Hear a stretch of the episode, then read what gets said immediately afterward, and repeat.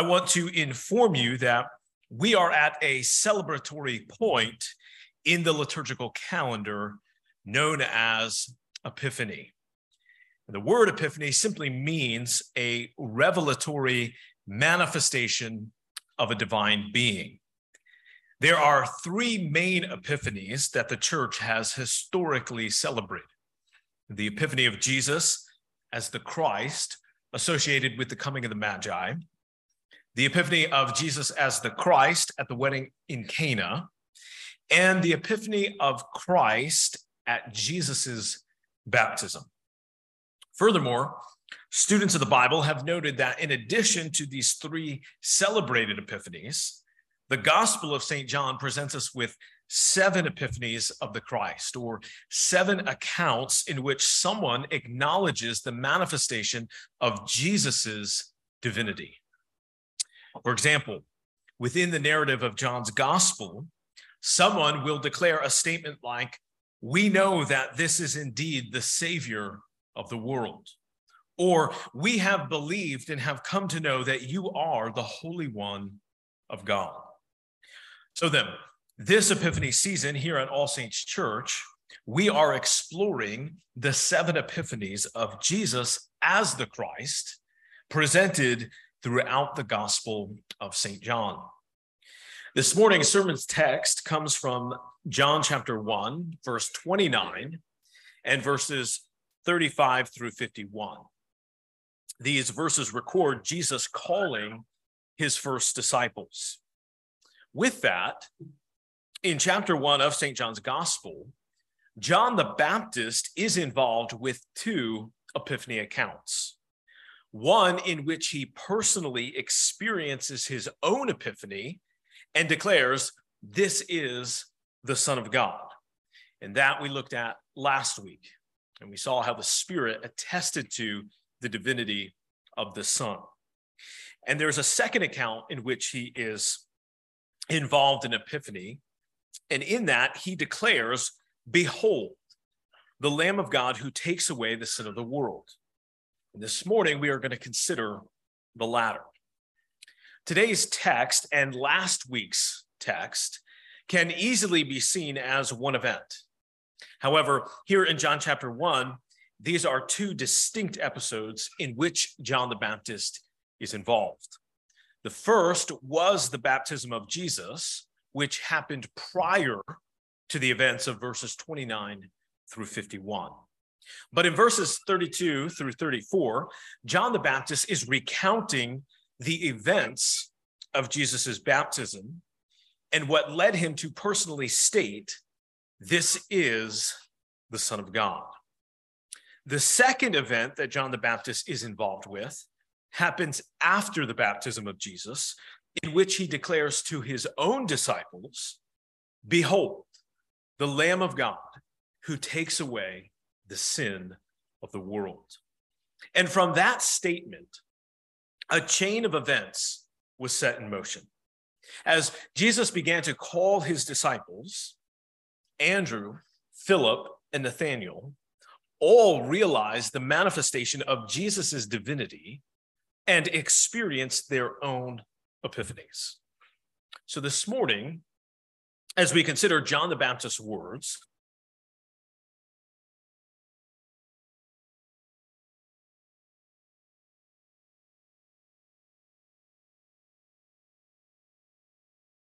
the way in which St. John organized and communicated these events as he wrote his gospel. In particular, as John writes these verses, he records seven messianic titles or offices that Jesus fulfills. And they are as follows the Lamb of God, Rabbi, Christ, Prophet, King, Son of God, and Son of Man. All seven of those titles or offices are in our text this morning. Also, this numeration is consistent with the way in which the Holy Spirit worked through St. John as he wrote his gospel. As we saw during Advent, John recorded seven I am statements of Jesus, along with seven miracles of Jesus. And now, here in chapter one, he presents us with seven messianic titles. And while I would like to take the time to analyze all seven titles this morning, my goal is to look at John's use of the title Lamb of God and then consider how this influenced the three subsequent epiphanies of Andrew, Philip, and Nathanael. So if you have your Bible with you, go ahead and turn to John chapter 1. I'm going to read verse 29 and then 35 through 51, and then I'll pray a prayer of illumination.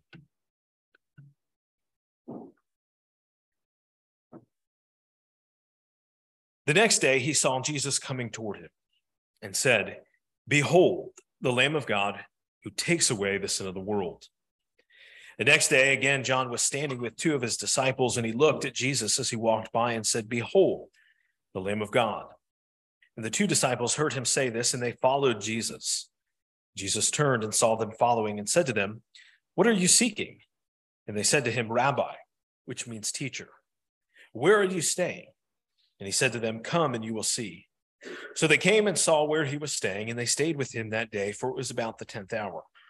One of the two who heard John speak and followed Jesus was Andrew, Simon Peter's brother. He first found his own brother Simon and said to him, We have found the Messiah, which means Christ. He brought him to Jesus. Jesus looked at him and said, So you are Simon, the son of John. You shall be called Cephas, which means Peter. The next day, Jesus decided to go to Galilee. He found Philip and said to him, Follow me. Now, Philip was from Bethsaida, the city of Andrew and Peter. Philip found Nathanael and said to him, We have found him, of whom Moses in the law and also the prophets wrote, Jesus of Nazareth, the son of Joseph. Nathanael said to him, Can anything good come out of Nazareth? And Philip said to him, Come and see. And Jesus saw Nathanael coming toward him and said of him, Behold, an Israelite, indeed, in whom there is no deceit. And Nathanael said to him, How do you know me? And Jesus answered him, Before Philip called you, when you were under the fig tree, I saw you. Nathanael answered him, Rabbi, you are the Son of God. You are the King of Israel. And Jesus answered him, Because I said to you, I saw you under the fig tree, do you believe? you will see greater things than these. And he said to him, Truly, truly, I say to you, you will see heaven opened and the angels of God ascending and descending on the Son of Man. Would you bow your head with me? Heavenly Father, I pray that you will reveal to us the significance and importance of this title, the Lamb of God. Father, help us to rightly understand your word and then help us to live in light of this knowledge. We pray this by the power of the Spirit and in the name of your Son, Jesus Christ. Amen. To begin, let us draw our attention to verses 29 and 36. So, verse 29 says, The next day he saw Jesus coming toward him and said, Behold, the Lamb of God who takes away the sin of the world. And verse 36 and he looked at Jesus as he walked by and said, Behold, the Lamb of God. This title that John uses, the Lamb of God, who takes away the sin of the world, has created an academic controversy among biblical scholars. In fact, I can remember in both undergrad and seminary this title being a point of significant research analysis and discussion. Critics of Christianity, and particularly critics of John's gospel, have claimed that John's writing is historically inaccurate, as John the Baptist never would have used this title, Lamb of God, to describe Jesus. And they postulate this position for the following reason. There are no Old Testament references to lambs being used in the expiation of sin. In the sin offerings in ancient Israel, bulls and goats were used in the sacrifices, and the scapegoat was driven out into the wilderness. but lambs were not used. Therefore, they argue St. John is writing his own messianic hope of the sacrificial and atoning work of Jesus back into the scene as he recalls these events post crucifixion of Jesus. However, in light of that argument, it is important to note that there are significant sacrificial lamb texts within the Old Testament. And so one such text is found in the event of the Exodus. Quote, then Moses called all the elders of Israel and said to them, Go and select lambs for yourselves according to your clans and kill the Passover lamb. Take hyssop and dip it in the blood that is in the basin and touch the lintel and the two doorposts with the blood that is in the basin. None of you shall go out of the door of his house until the morning, for the Lord will pass through to strike the Egyptians. And when he sees the blood on the lintel and on the two doorposts, the Lord will pass over the door and will not allow the destroyer to enter your houses to strike you. You shall observe this rite as a statute for you and for your sons forever. And when you come to the land that the Lord will give you, as he has promised, you shall keep this service. And when your children say to you, What do you mean by this service? You shall say, It is the sacrifice of the Lord's Passover. For he passed over the houses of the people of Israel in Egypt when he struck down the Egyptians, but spared our houses. And the people bowed their heads and worshiped.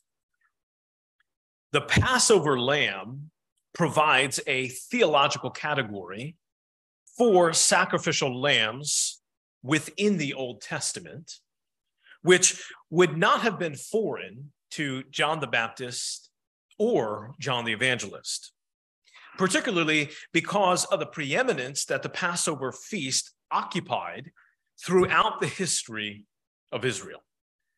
The Passover, as both a salvific event in history and as a commemorative feast, held tremendous significance to God's people.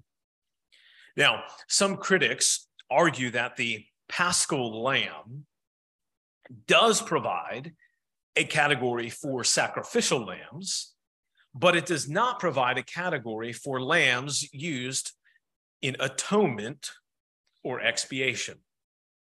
And in responding to that argument, again, it's important to note that the Old Testament does illustrate a sacrificial lamb that provides both atonement and expiation.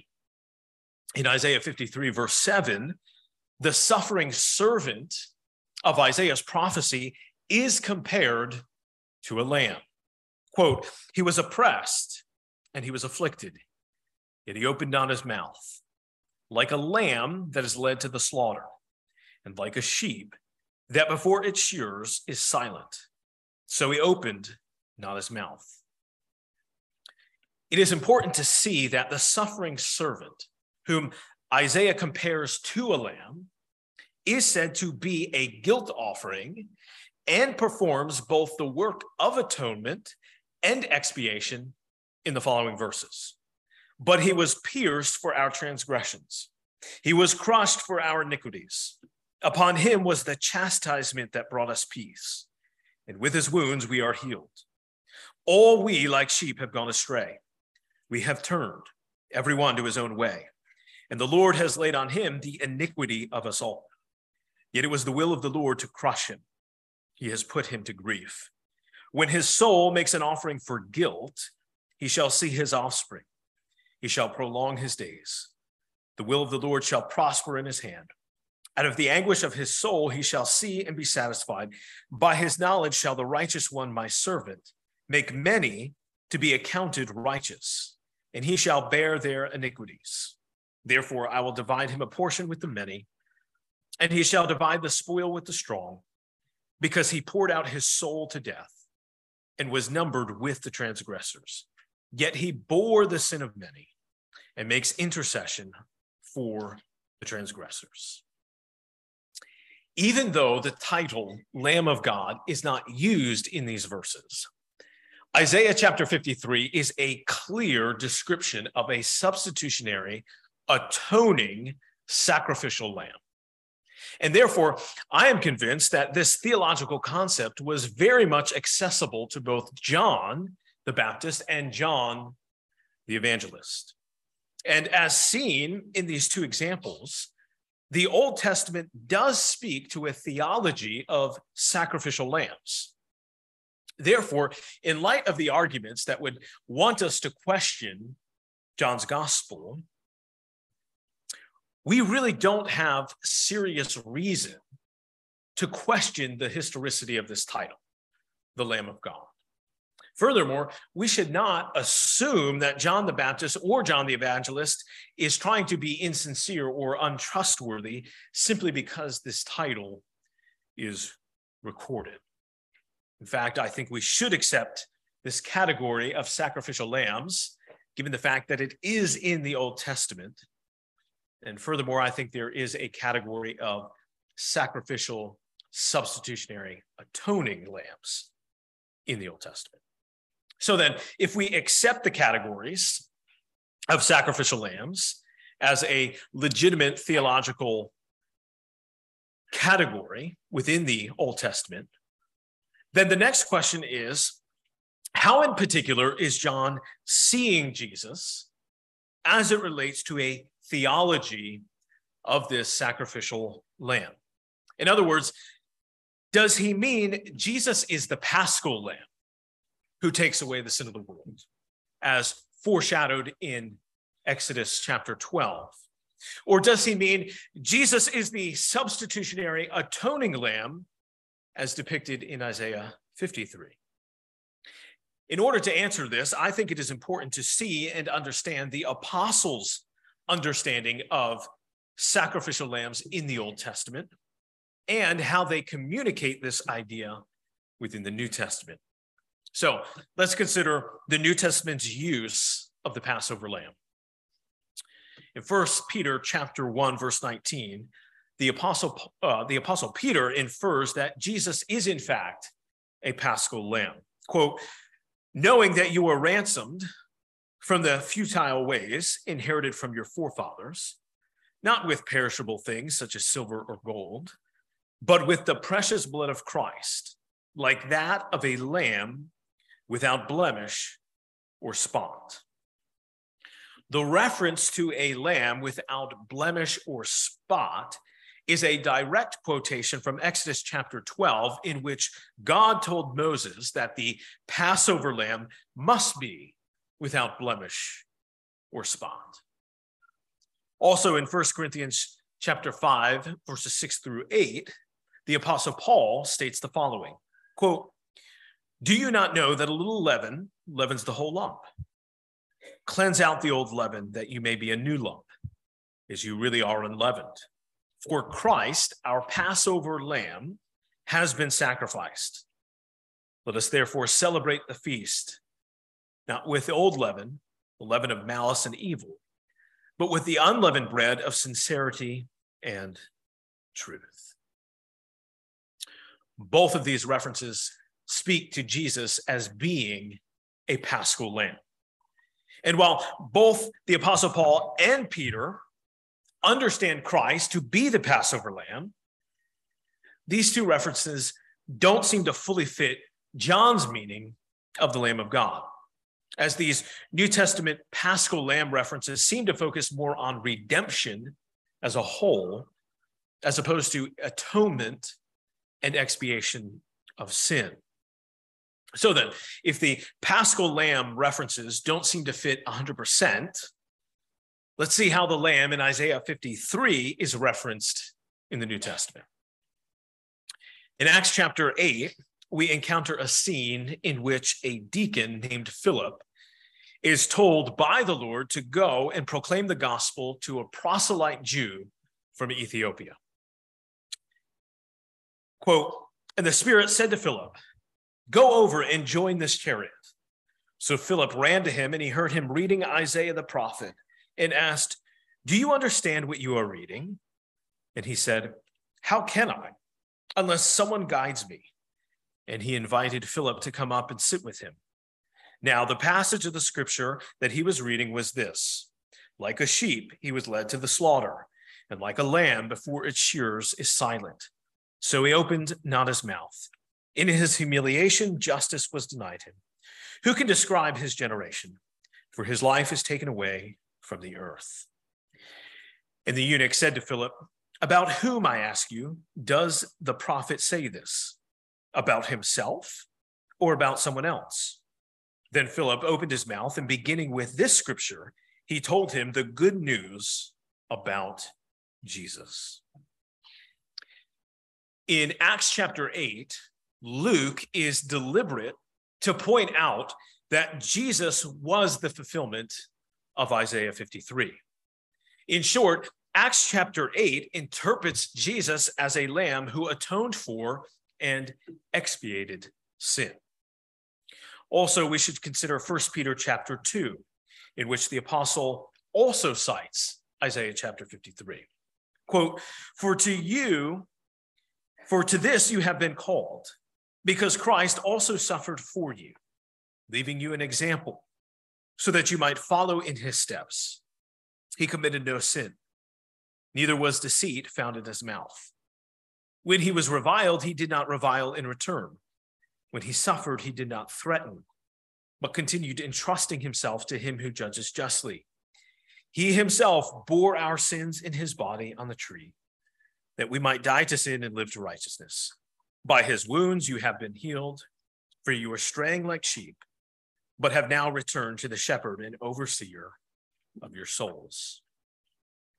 In context, Peter is exhorting his audience to suffer well as Christians. And he points to Jesus as an example for them to follow. And the way he does this is by quoting Isaiah 53 and drawing upon Jesus' work as both the suffering servant and the sacrificial lamb. Furthermore, as it relates to the use of Isaiah 53 in the New Testament, Matthew 26, verse 63, Mark 14, 61, and John 19, verse 9 all make reference to Isaiah 53, verse 7, by indicating that Jesus remained silent before his accusers, as Isaiah 53 indicated that this lamb would do, silent to the slaughter and silent before its shearers. Therefore, in taking all of that together, I think it is reasonable to understand that John the Baptist was referring to Isaiah chapter 53 when he said, Behold, the Lamb of God who takes away the sin of the world.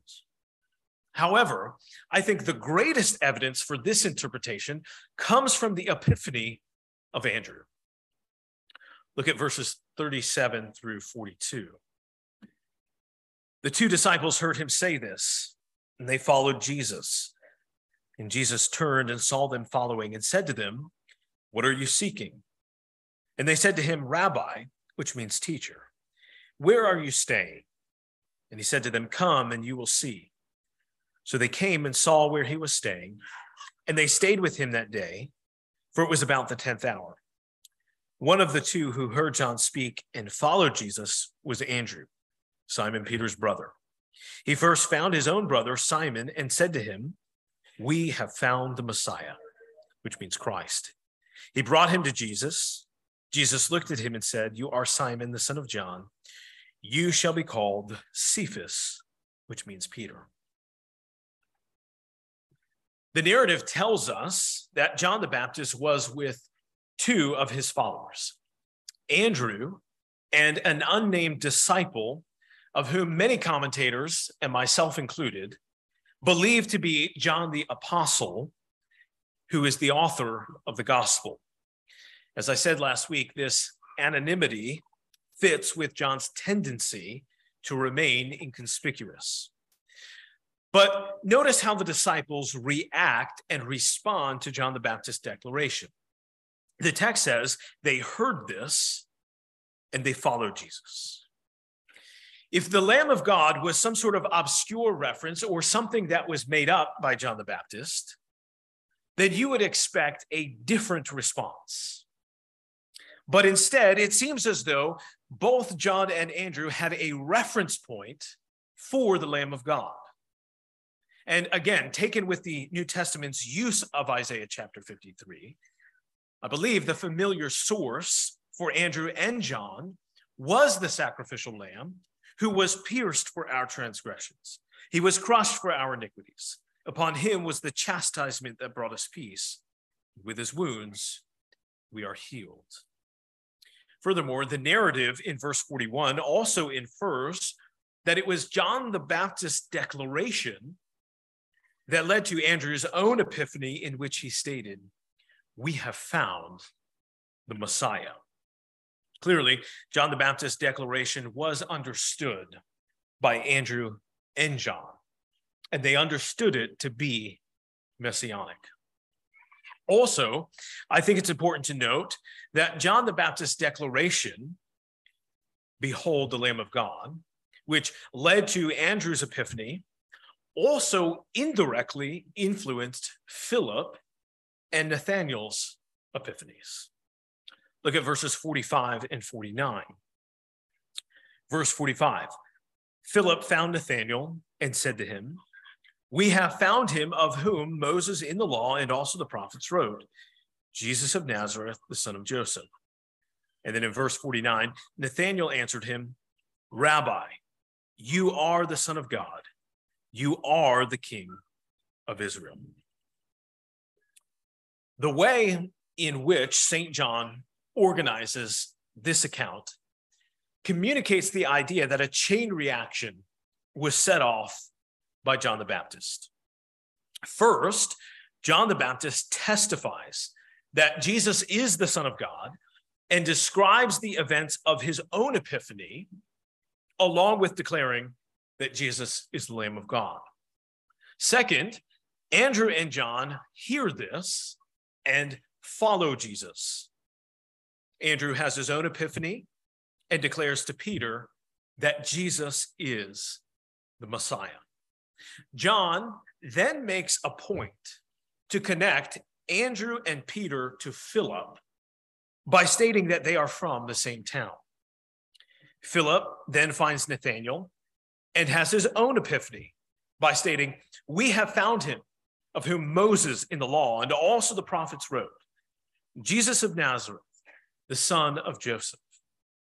And then finally, Nathanael experiences an epiphany and says, Rabbi, you are the Son of God, you are the King of Israel. Like I said earlier, I really wish we had the time this morning to analyze all seven titles ascribed to Jesus in this Epiphany account. In fact, when I began to prepare this sermon this week, I had intended to walk through all seven titles and could not get past the Lamb of God. But for the sake of time, what I want to stress is that we should not question the validity of this title, Lamb of God, but instead we should understand it as a reference to the substitutionary atoning sacrifice of Jesus as depicted in Isaiah 53. And we should recognize the epiphanies of Andrew, Philip, and Nathanael to be part of this declaration, that they were influenced by this declaration, that Andrew and John both understood what John the Baptist was communicating by these words. They weren't left in mystery. In closing, I want to make a couple points of application. Really, I want to answer the question what does this information I just communicated practically have to do with you and me? What's the point? Is what I want to answer by way of application. First, in preaching this sermon, I hope that you don't leave here with just more Bible knowledge. I don't want you to just simply know that the New Testament references Isaiah chapter 53 in multiple ways, or merely retain the facts about the Old Testament's theological category of Passover and sacrificial lambs.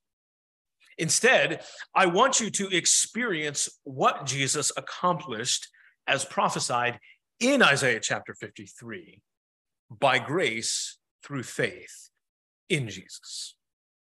The point of John's declaration was not that his two disciples would know facts about Jesus, but instead he wanted them to express faith and belief and trust in Jesus. And that is my first and foremost goal in presenting this information to you this morning. I want you to have your own epiphany. I want you to see Jesus as the Messiah, the Lamb of God who takes away the sin of the world. And I want you to understand Isaiah 53 as being the work of Christ on your behalf. Second, I concluded last week's sermon by stating no one experiences an epiphany of Christ apart from the work of the Holy Spirit. And with that, I made reference to 1 Corinthians chapter 2, in which the Apostle Paul speaks to our inability to understand and believe. I also referenced Jesus' words in which he explained to Peter that his epiphany was a gift of God and he didn't reach the conclusion that Jesus was the Christ on his own. We also see in Scripture the agency of the Holy Spirit working with the preaching of the word.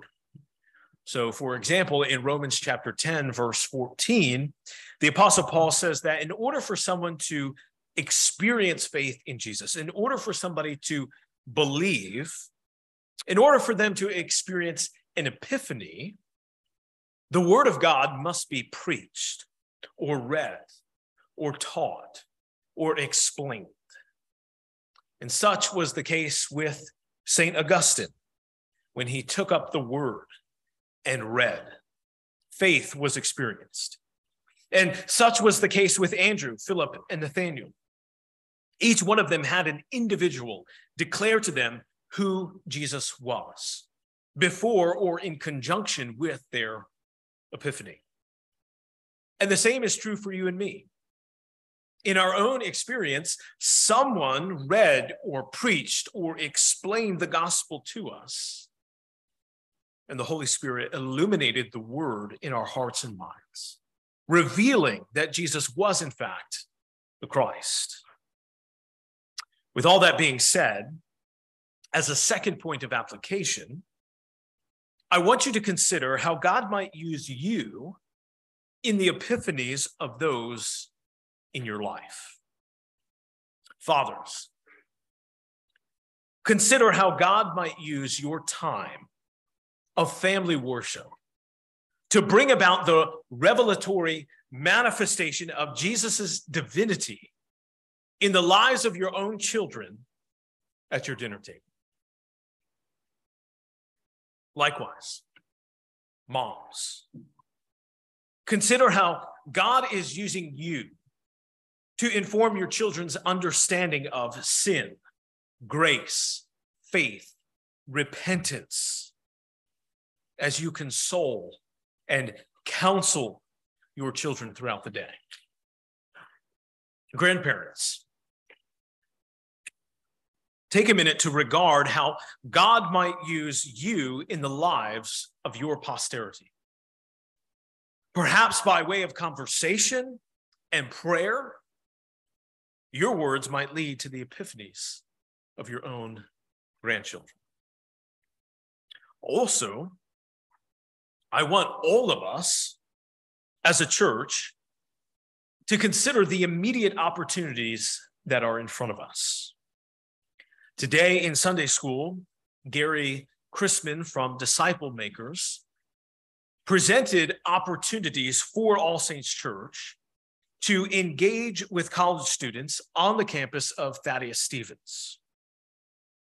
Could it be that God is calling you to step onto the college campus and declare that Jesus is the Lamb of God who takes away the sin of the world? Could it be that God is calling you to Thaddeus Stevens College in order to explain who God is to a stranger, just like Philip did with the Ethiopian eunuch in Acts chapter 8.